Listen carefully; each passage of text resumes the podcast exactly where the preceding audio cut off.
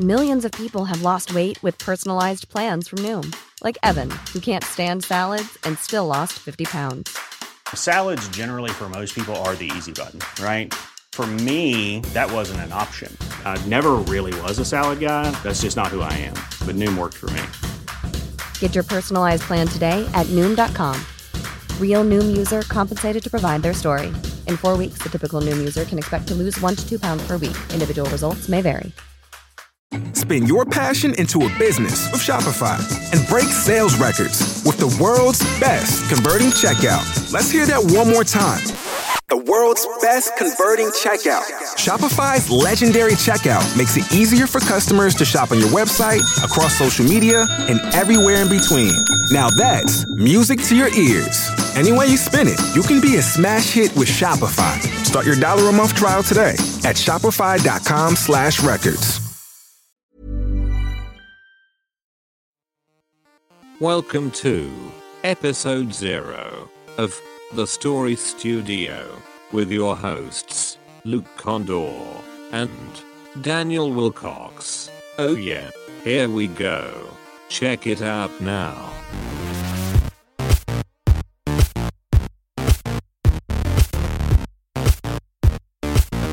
So we're now Hey, recording. by the way.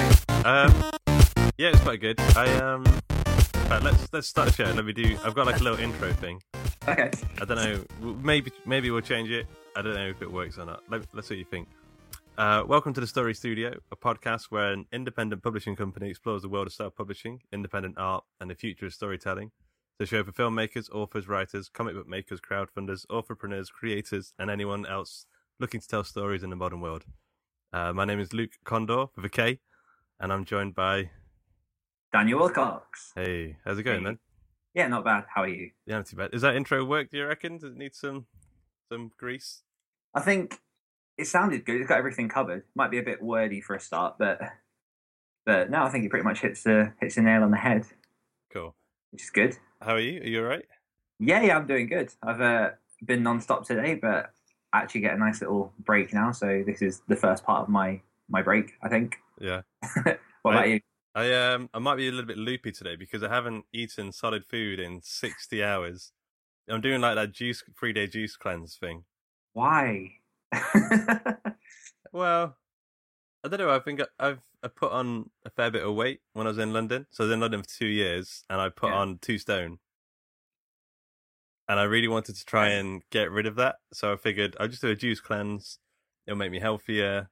It will, it will maybe lose some weight. I don't know. But um, it could do. You never know. I mean, what, what, where, where did it come from? What was the source? have you ever seen Fat, Sick, and Nearly Dead? No, but it sounds horrific. Okay, it's a, about like a, a a guy. He's got like a really bad disease, and he goes on his juice cleanse, and he loses loads of weight really quickly, and and everything. Okay. so this is the first podcast, by the way. I don't know how uh, on topic this is. Ah, it's fine. We can we can ramble. Yeah. it's um. Have you? One of my my friends went on a bit of a fad diet. I'm not saying yours is a fad diet, but Hmm. uh, a couple of years ago she went on a diet that oh really made me laugh. It was um over three days. yeah. On the first day, you're only allowed to eat seven eggs, nothing else. You can drink water, you can drink coffee. On the second day, it was seven sausages. And on the third day, it was seven bananas. Nothing else but those 21 items. Seven bananas is deadly, isn't it? Yeah. And also quite difficult, I'd imagine. I mean, seven eggs, I'd get sick of eggs already. Yeah.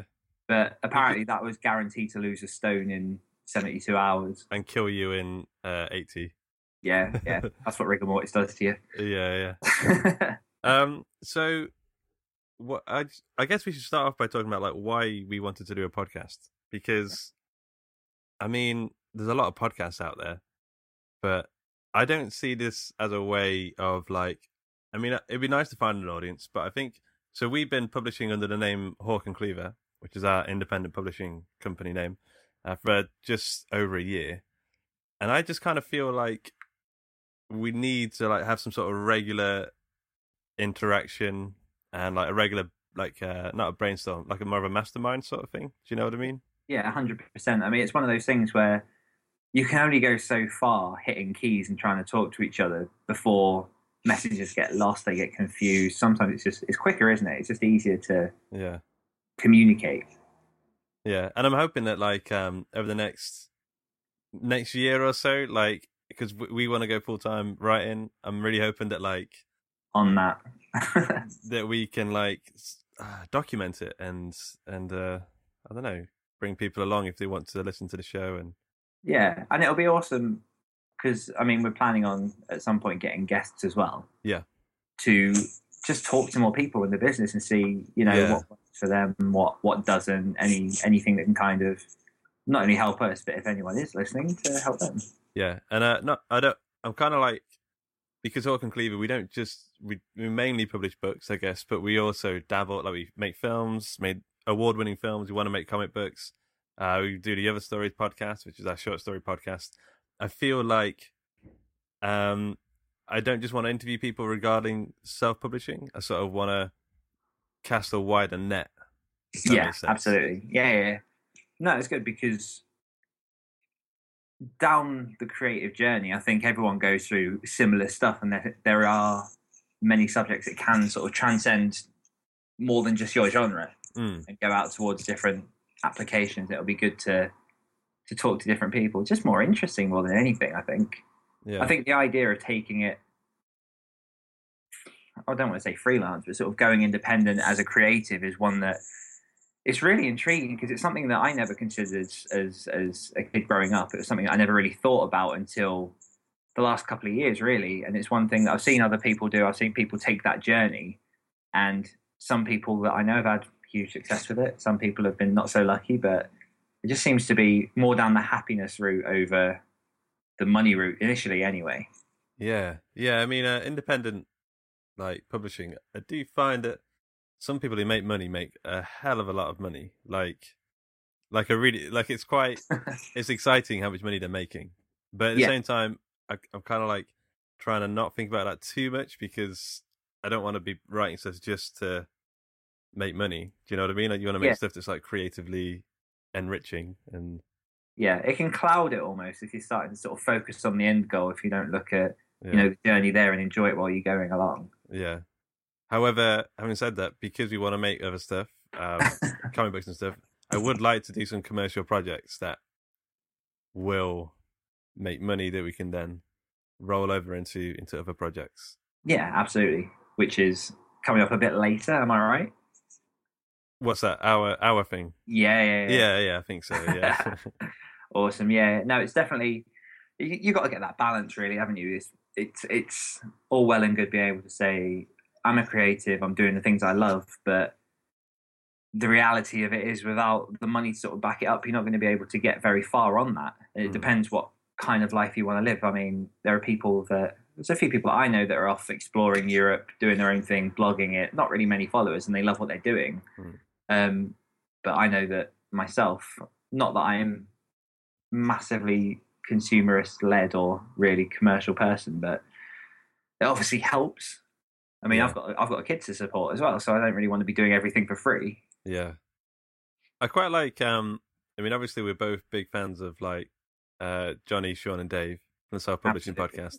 I really like their philosophy of paying for the more literary work with commercial work. Yeah. So um, there's a book I read ages ago. Um, I can't remember what it's called now, but there's the sex and cash theory. So we, wh- whatever you're doing, there's always uh, a sexy side to what you're doing and a cash side. So when you're starting out in, in writing and publishing, I guess the, the sexy side would be uh, what you do at lunch, what you do after, work, like what we're doing now. So like you, you go to a cafe, you start writing a novel or whatever. Um, and the cash side is doing your full time job to support that. And then Yeah. as you go uh, more and more, so that, that can shift. So as you go full time, if you become a full time writer, you still got the sexy side, which is your more fun stuff that's just for you. But then you still got to do your cash side, which is the commercial work, I guess, or writing books to market. Yeah, that's a good way to look at it. It's yeah, it's definitely about finding that balance. And I think if you're not, well, I mean, some people do take the path of just commercial, commercial, commercial. But I'm, I, I know that I'm not, and I'm pretty sure that you're not the type of person that would just want to give up the stuff that excites you, the stuff that actually makes you want to Yeah. be a creative. Yeah, I um, it's, it's, I mean, the lucky thing is that I'm really into commercial work as well. It's like literary work, so like I do enjoy that. So I'd, I would love to make some more of it. Yeah. Well, I mean, how would you classify the hipster? Would that be more of a, a sexy thing for you or a cash?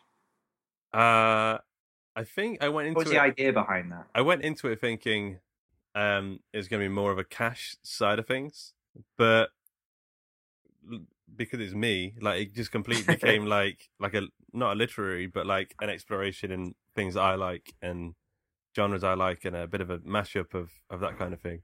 Yeah. But um, but I know that when we do our project, that I think we're going to be able to stick on the on the straighter road of going towards commercial work and sticking that to the, to the ending. Do you know what I mean? yeah. So I think my initial brief for for Hipster from Outer Space was this is going to be a commercial project, but then I think I forgot about that like after like the ten thousand word mark, and I just started doing my own thing. Yeah. But no, I mean that's still a good way to to get something. And I, I think I heard you say in um, was it the interview you did with the uh the coffee podcast? Which one's that? Hmm. Yeah, Uh, about Sunday morning coffee podcast. that's yeah, on yeah. Sunday morning coffee podcast about Yeah. how that was just it's slightly commercial, but it's more you you learned how to write a novel by yeah. writing a novel, and that was your first first big project, right? That yeah, that was uh, before that. I'd only written like ten thousand words, like as as the longest thing. Yeah, and it's a big step up going into a novel. I mean. I'm still close to mine. Close. I've got my one and three quarter drafts through. I will get there. Um, but it's definitely an experience. It's definitely different. And I think you have to at least get one out of the way in order to start working on things. Yeah. Now, so I've written, I've written three novels. I've published two now. Um, I feel like I know how to write a novel now. Um, so now I think I want to take those skills that I've learned and and I want to write a book specifically to market that's going to, you know, hit a certain need or want that that's out there, um, and do well and like make money and uh, but also be creatively satisfying to a degree anyway. Absolutely, yeah, yeah. I think that's the important thing, and especially giving the uh, giving the reader something satisfying to to feast upon and make their money's worth. So Yeah. yeah, that's uh, I'm very very excited for that. Shall we? Uh, Big whoop. big whoop, yeah. Let's So, big whoop it. What a big whoop. what's your big whoop for the week? My big whoop is Pokemon Go. All right. Oh my god, have I been obsessed with that? Um, yeah, have you have you played any of it yet? Uh, yeah, I downloaded it last. It officially re- released yesterday, right?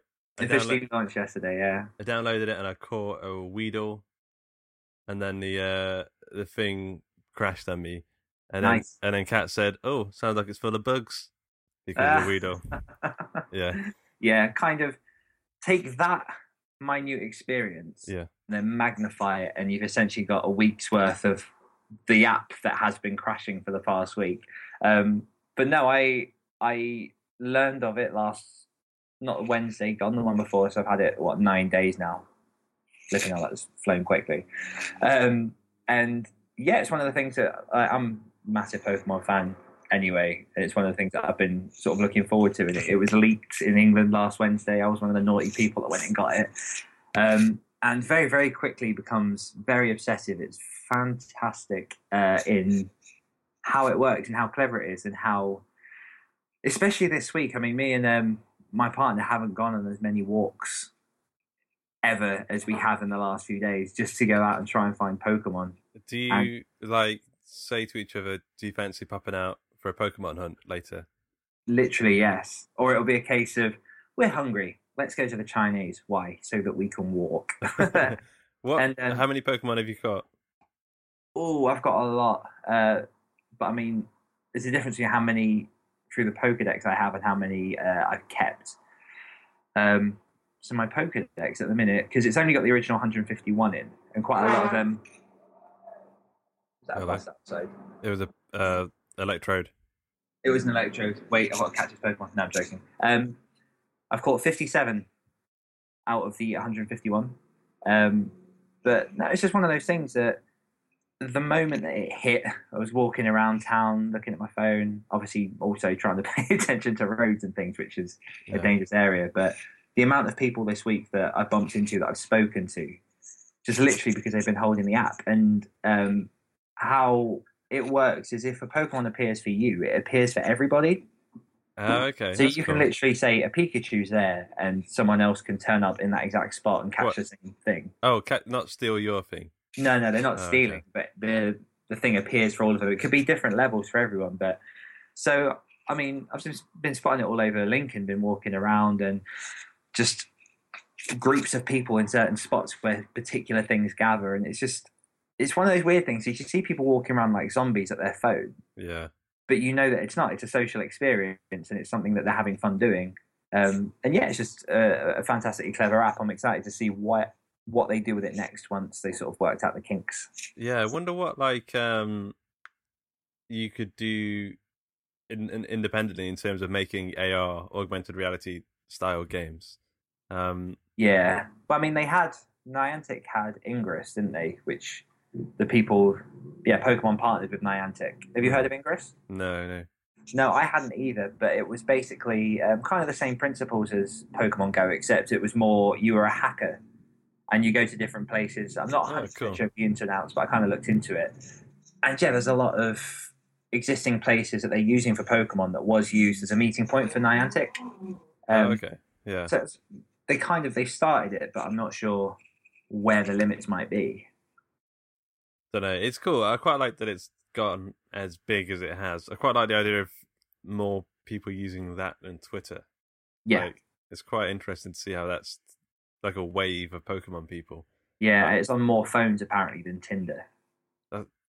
Yeah, that's crazy. I mean, uh, it's cool. I mean, um, I will. I'll give it more of a go. I mean, I think Cat's Hey. gonna get.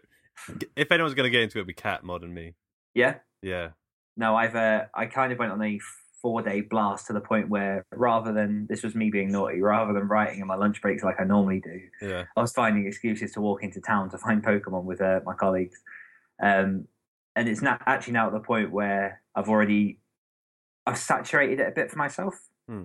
So I'm kind of at the point where I'm like, no, I've got things I need to do. I should, you know, switch it off and You should, um, you know, do it as a treat. So I'm gonna get 500 words done, and then I'll allow myself to go out for a Pokemon walk. that'd be a good way to do it. yeah, Do- Do the work before the reward, yeah. yeah. If I do all my words at lunch, then I may be allowed to have dinner and Yeah. then Pokemon. My big whoop for the week is uh, a web comic uh, called Vanguard, and it's by a guy. It's written, illustrated, colored, uh, inked, and everything by a single guy called Dan Butcher. Um, it started in January 2012, and he's done, I think, pretty consistently two pages every single week since then.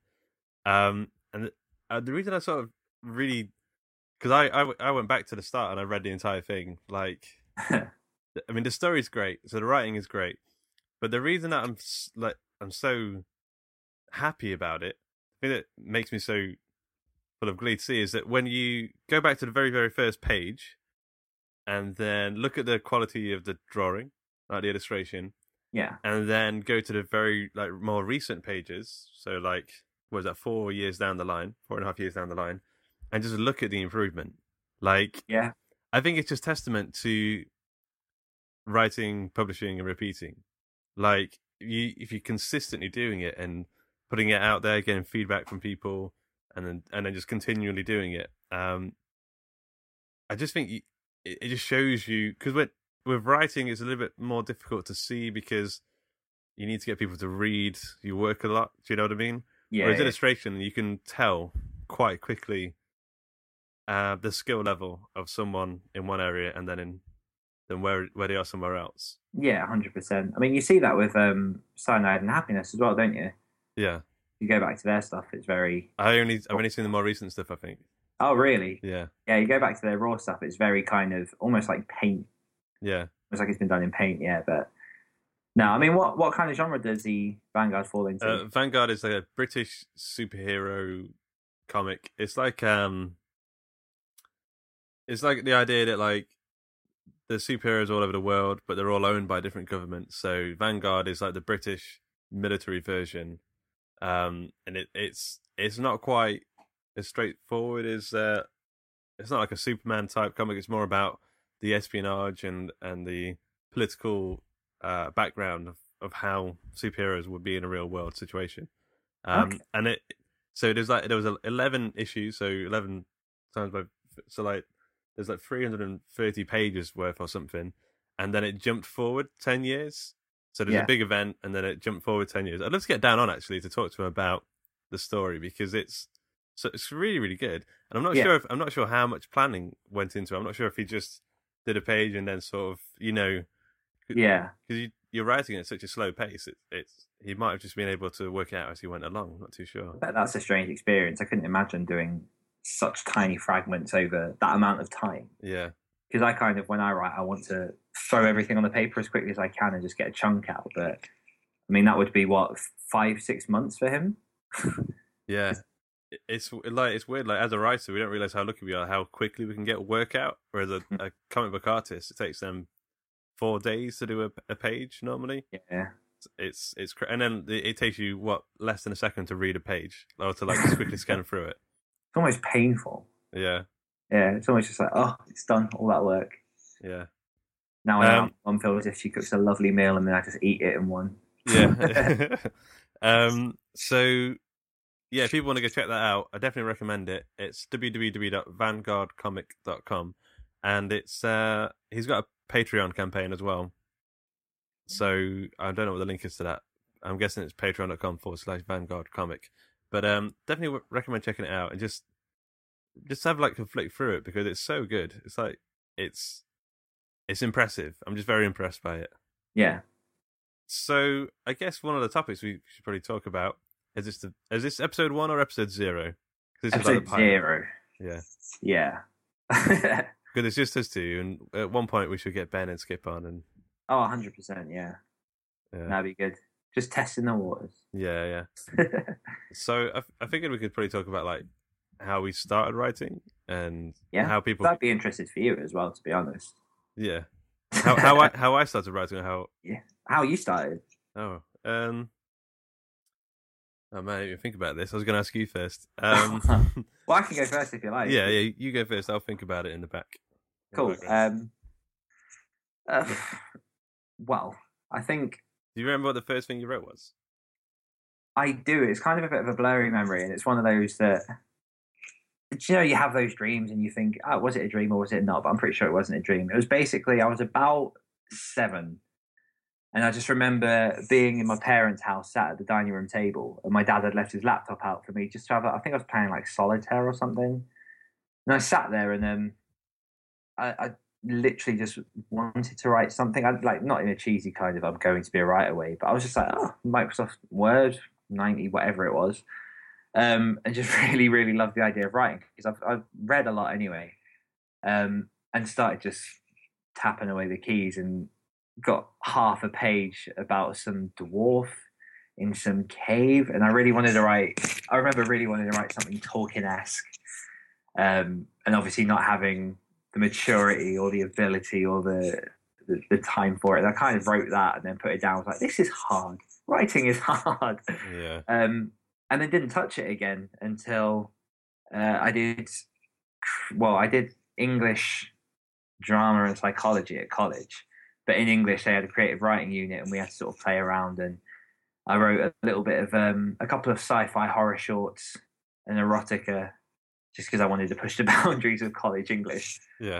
Uh, and it seems to go down kind of well. Um, obviously, looking back, it's one of those that is far too overly descriptive. It's lacking real narrative, but it was one of those where I was happy with it at the time, yeah. uh, and it seemed to do well. And then it was probably about really how I properly started writing was not February gone, so February 2015. Um, and I'd been a proofreader for two years at that point, and just kind of I was doing a lot of home work on the computer by myself. And it was just one of those things where I was constantly proofreading other people's work, which was it was mainly non-fiction. I didn't really do any fiction stuff, um, and I just kind of wanted to do something a bit more for me. Mm. I kind of figured, well, I get you know a spare hour or so here and there in the day, or between projects as it comes in. That I'd give it a go. I'd see, I'd see what I wrote, what I could write. So I started writing. Um, I thought it was going to be a novel. In hindsight, it really wasn't. Uh, basically, about a a guy who moves into a place for a fresh start from his life, and there's a room in there that swallows sound. Um, spoiler alert for a project coming out. and uh, yeah, yeah, but it was basically really just that and how he goes on his life, and then eventually it was going to be a thing where he gets locked in for days and no one can hear him. It was going to be quite dark. And then halfway through writing that, I just got the inspiration for Sins of Smoke, which at the time had a very creative title of Sunset Vampire.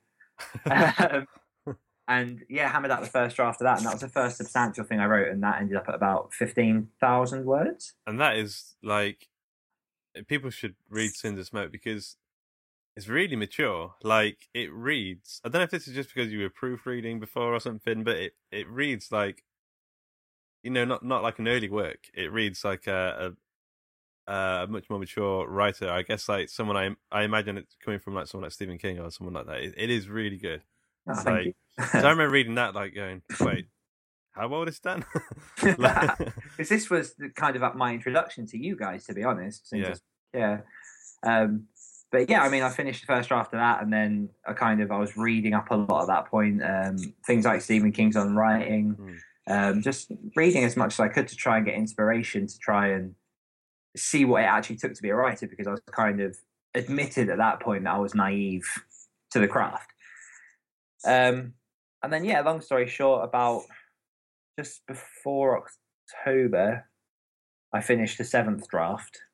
Um, decided to see what this self-publishing lark was all about. Stuck it on Amazon, and managed to get it to number one of the short story horror charts for Amazon Kindle over Halloween, which was very very exciting. Um, and yeah, that was my kind of segue into you guys into Hawk and Cleaver.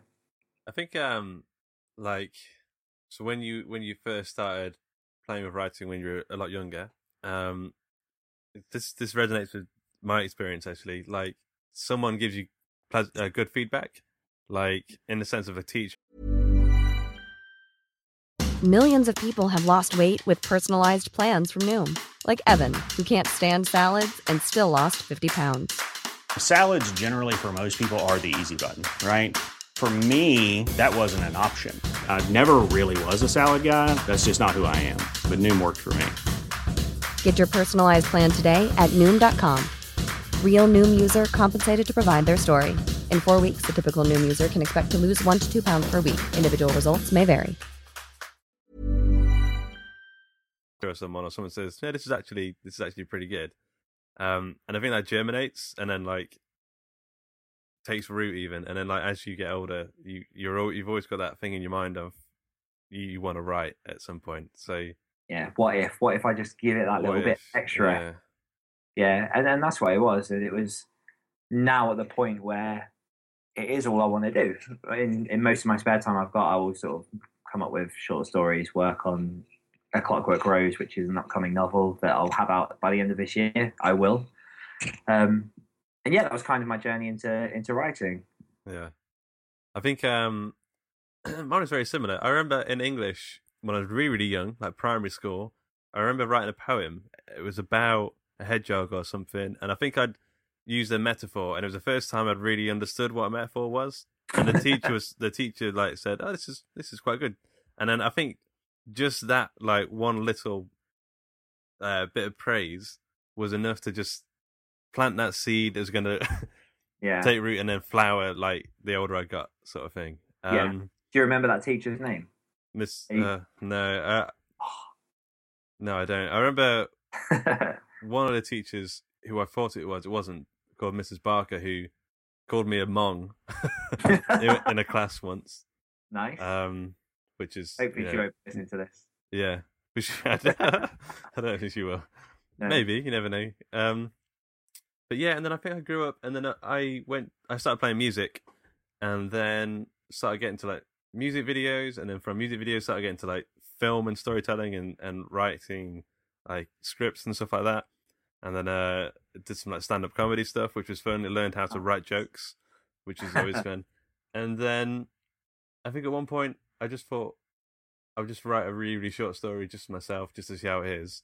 And I wrote uh, "The People Who Li- Live in My Beard." It's like 250 words, but I remember like passing that over to Kat and some people, and they were like, "Oh yeah, this is this is actually really good."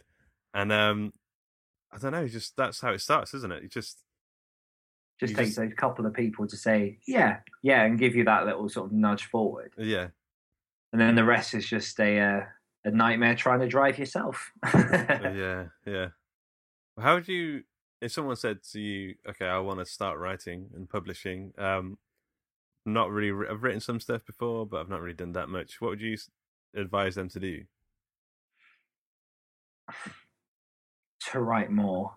Yeah, Uh, I think um, the one of the main things that kept me writing. Oh, excuse me.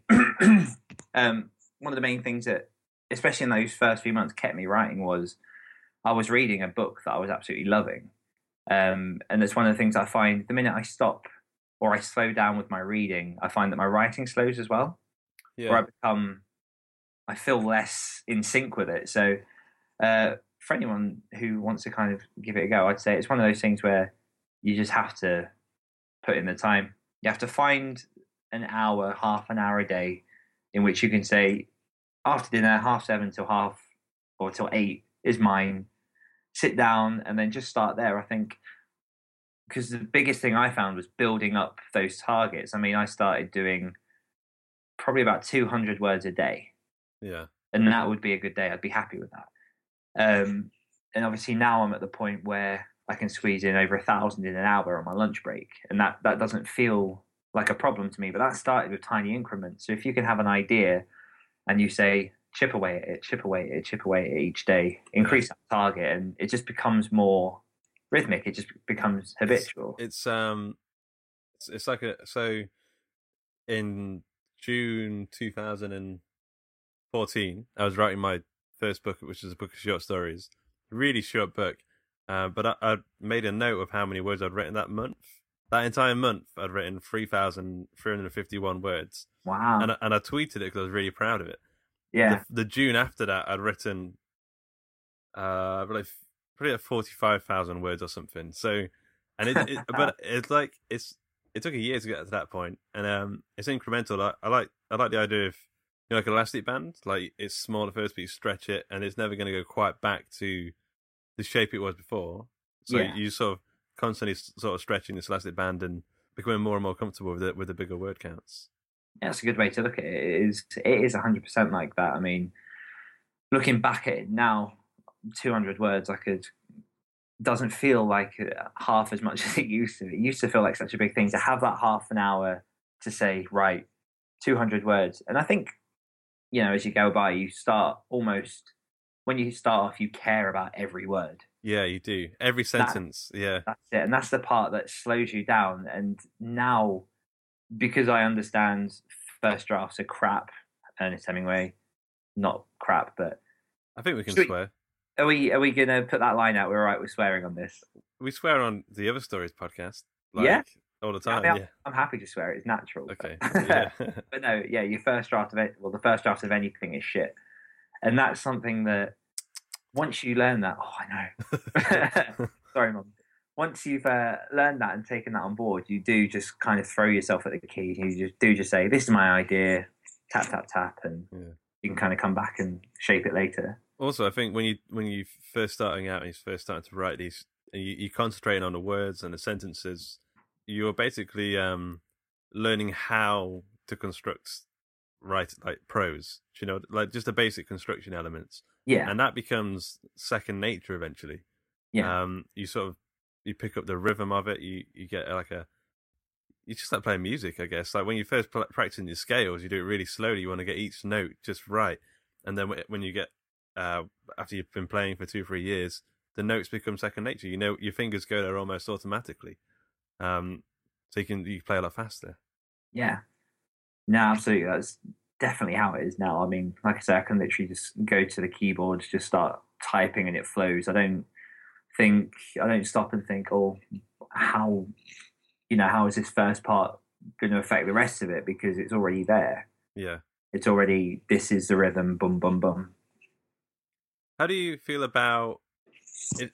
So, if it was the way I started writing and, and put more effort into it, I um I had like an online writers group, and then I used to write really short 500 word stories, and then just get critique critiqued on that.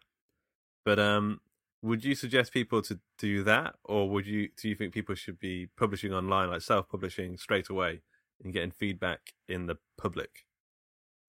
I think it depends on what path you're choosing to take because. I mean, obviously, it's fantastic uh, self-publishing and putting your stuff out there, and like you say, getting that criticism. But if you're, I think, if you're looking to do it in the long run, and your early work isn't as great as you thought, it can be quite detrimental to your long-term goals. Mm. Um, because obviously, people will look at your earlier stuff, see if it's not quite there, if it's not hitting reviews, and that will reflect. Even if you put in the work and your new book is fantastic, um, it will reflect on that. But I think things like online communities, and I mean, I've I've never been part of a writing community online, but I go to a local one um, here, and they're just fantastic for keeping your stamina, your motivation up, and like you say, those little bits of feedback are, are priceless. To be honest, um, I mean, which way would you would you go? Would you recommend self publishing?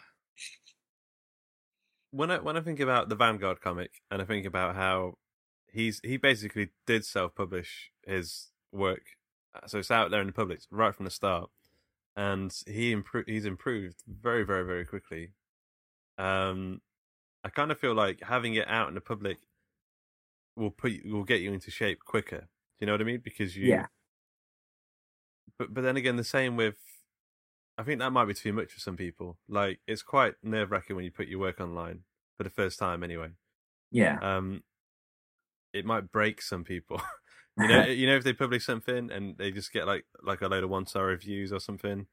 I Yeah, think that, I think that might put some people off for life. So maybe, maybe not. Maybe I, I'd recommend people write short stories in a writers group, either physical or digital, Mhm. and um, and just sort of you know you start off with that small elastic band and just like grow your comfort zone a little bit uh, over time, a little bit more until you're Yeah. ready to to publish.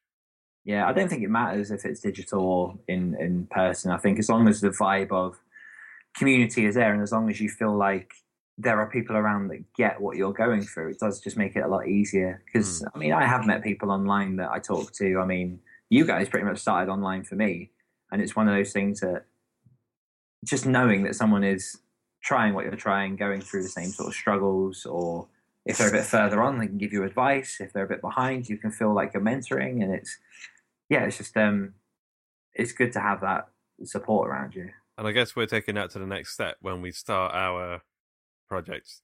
Yes, We keep calling, we- like, have we got talking about it. for it. I want a really cool kind of like Project Razor. In my uh in my weekly newsletter, I call it Project Dan.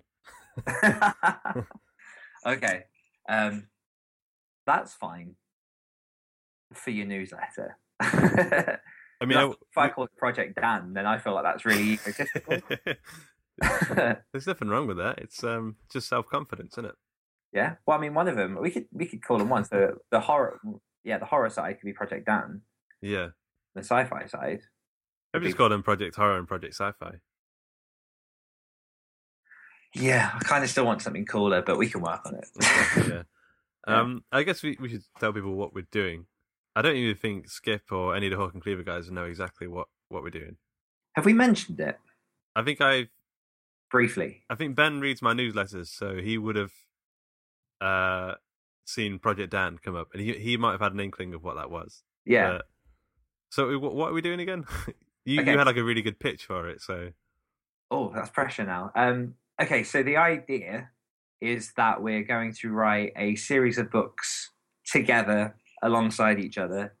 Um, basically, each taking the lead on a genre that we're a bit more uh, tailored, not tailored towards, but sort of Mm. we lend our art a bit stronger to. yeah, Um, and I think the idea is we're going to plan the books. I'm going to plan your sci-fi book. yeah, You're going to plan my horror book yeah, and we're going to get the rhythm together so that when we pass it back over and I start writing the horror and you start writing the sci-fi, it's almost like a fresh story, and it means that it allows you to be a bit more imaginative with it and take that journey Yeah. So sort of into a guided unknown. so we're starting out with like I think I think I know what idea I'm settling on because I just keep going back to it. Yeah, yeah. Um, and I don't know if you. I think you might have yours, or are you? I'm kind of torn between a couple, um, okay. but I mean we'll discuss that uh, shortly. And then and then and then we're gonna pitch each of these ideas, like Mhm. what we've got so far, what our ideas are for what the series could be. And by the way, these are commercial works, right? That's what we're yes, aiming yeah, for. yeah, okay. these are these are based on sort of genres and categories that we've already seen hitting the top of the charts. Things that are very, very commercial, very popular right now. yeah, it's a, it's a cool little experiment we're doing. Um, yeah, absolutely.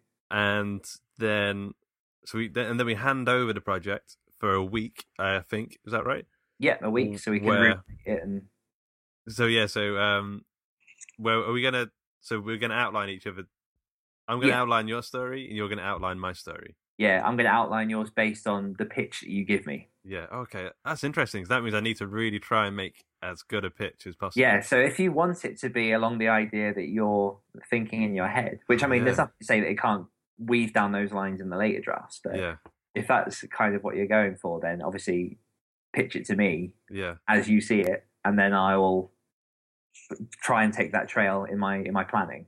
Okay, and then we hand them back over, and then we both we write the first drafts of our stories together. So I think 1,200 words is that the the average? Yeah, we put that down as an average per day. I imagine yeah. we'll probably do more than that.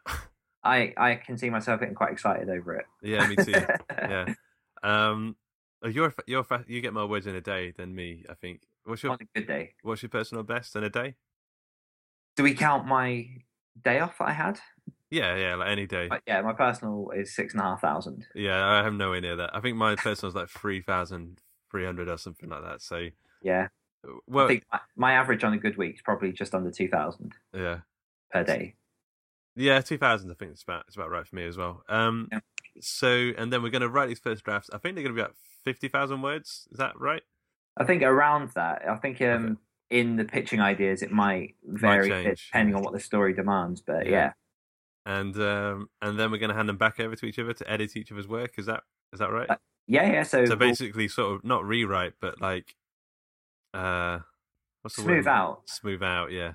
Yeah. So basically, looking for any any any plot holes, any bugs, anything that might be a little bit tricky, um, and just kind of put our own little topping on top of the cake. Yeah. Um, and then I think back over for a final check between each other. Are we doing three swaps or? Uh, so we hand it to you for the beats, the outlines, and we hand back over first drafts, and then hand back over.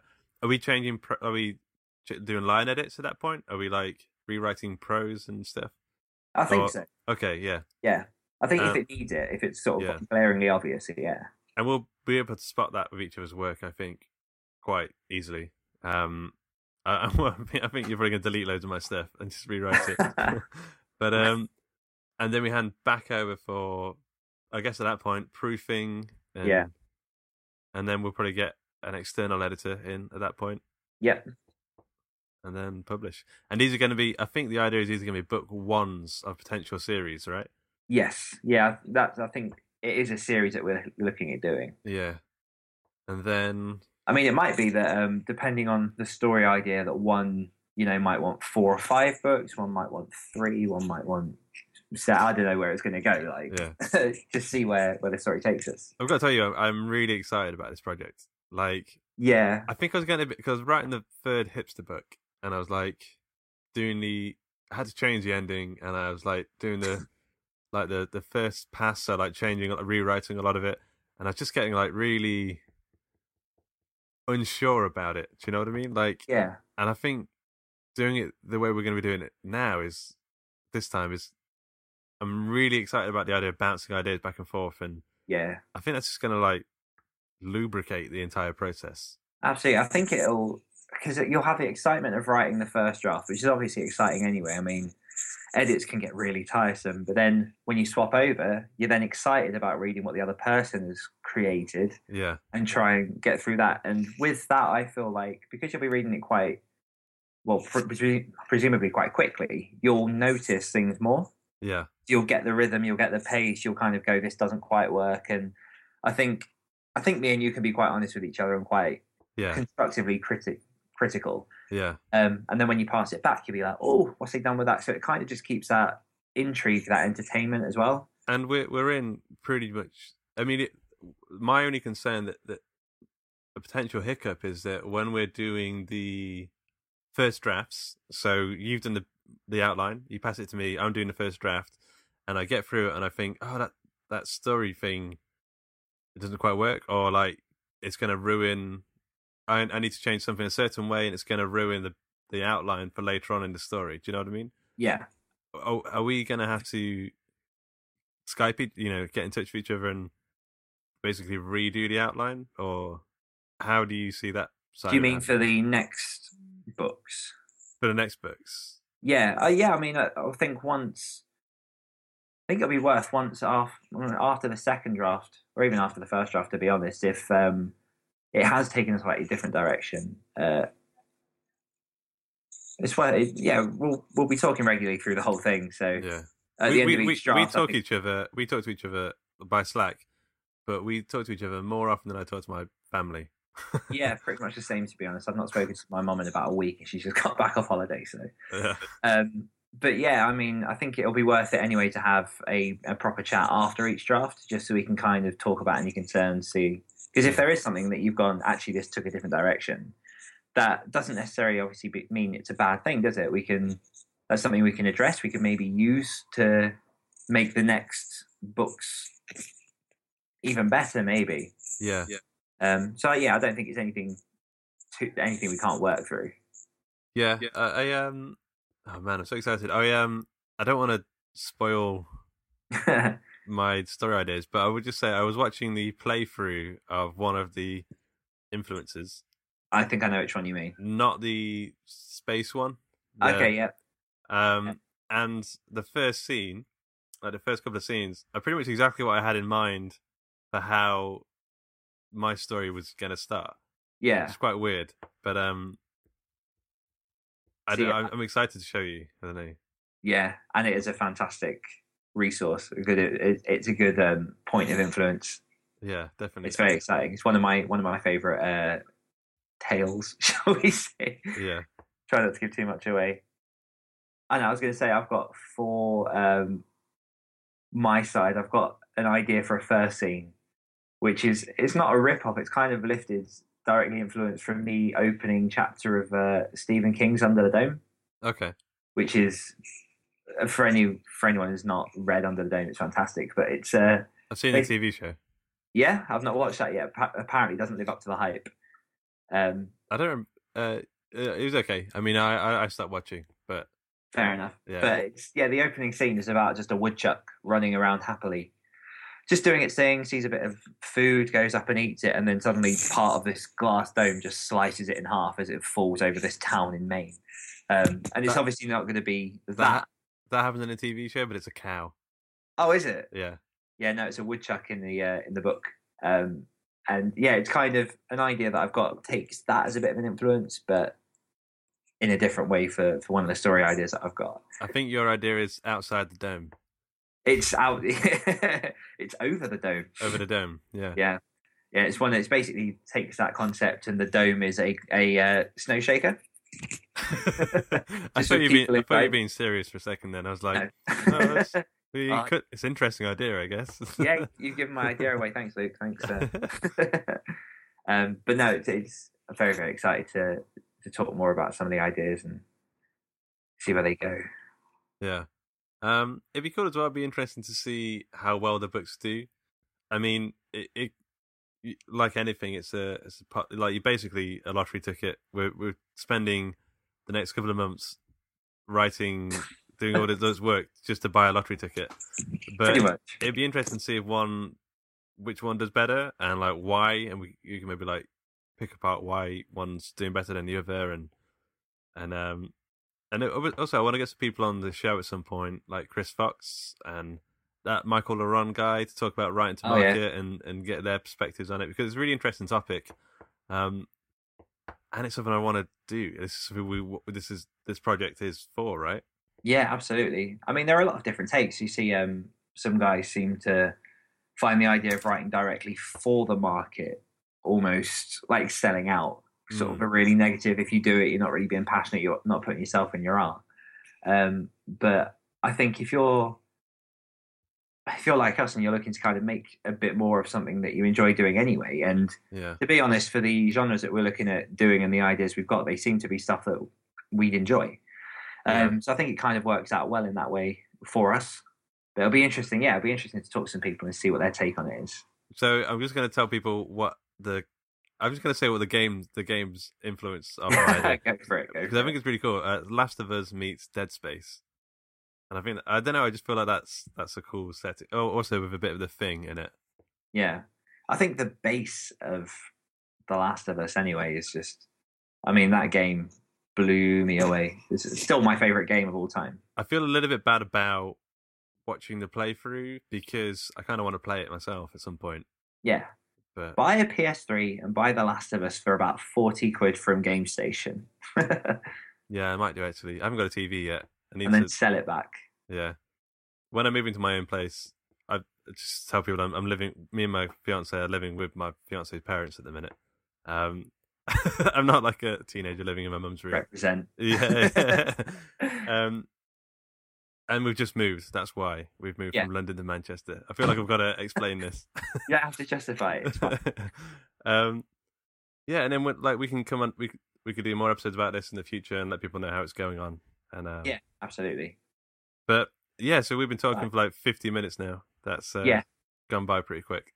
That's good. And I should shoot off soon because my, my son will be going to bed and I would like to say good night. Okay, yeah, fair enough. Uh, okay, so let's wrap up. If you want to be Yeah. a writer, start writing and get a writers group.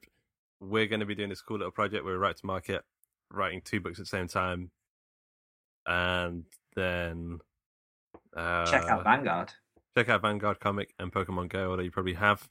Um, check out the other stories, which is our podcast that's doing Remarkably well. incredibly well. Um, like every week or every week, it just jumps up like in download numbers. I Um, don't think it's officially registered with me yet, to be honest. Because you kind of shout numbers and then I'm just like, oh, that's nice. And then I walk away. But I've like, what we are now? Over 20,000 Yeah, down yeah. in, in just over three months. Yeah, so like, but it's I think the the more, more interesting thing is how how the ex- exponential the growth is. So Mm. it's just it's turning into a bit of a curve, and like it just keeps t- like doubling. I don't know how how long that's going to happen for because how is that happening? I don't even know how where the downloads are coming from, or Word of mouth, I presume. I mean, and we're how awesome the stories are. and we're getting and we're getting fan mail and stuff, which is cool. yeah, Um, absolutely. I sent out the competition winners books today, by Ah. the way. Oh, it's exciting. I can't wait for him to get it. Yeah, me too. But yeah, check out the other stories because I'm, and I think Dan is really proud of it. Like, I think it was a really cool show. It's a short, 100%. it's a horror, sci-fi, thriller, WTF story, short story delivered to your podcast feed every Monday morning. Um, yeah, okay. Uh, other than that, go check out hawkandcleaver.com and find me on Twitter at Luke of Kondor with a K.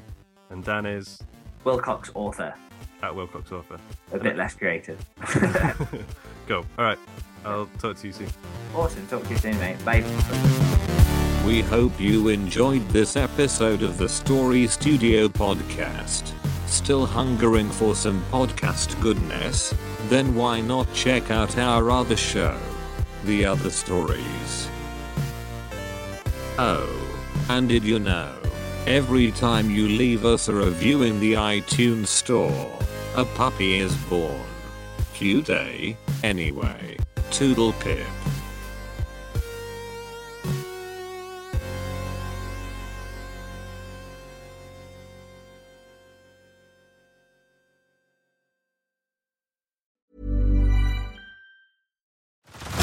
Head over to Hulu this March, where our new shows and movies will keep you streaming all month long.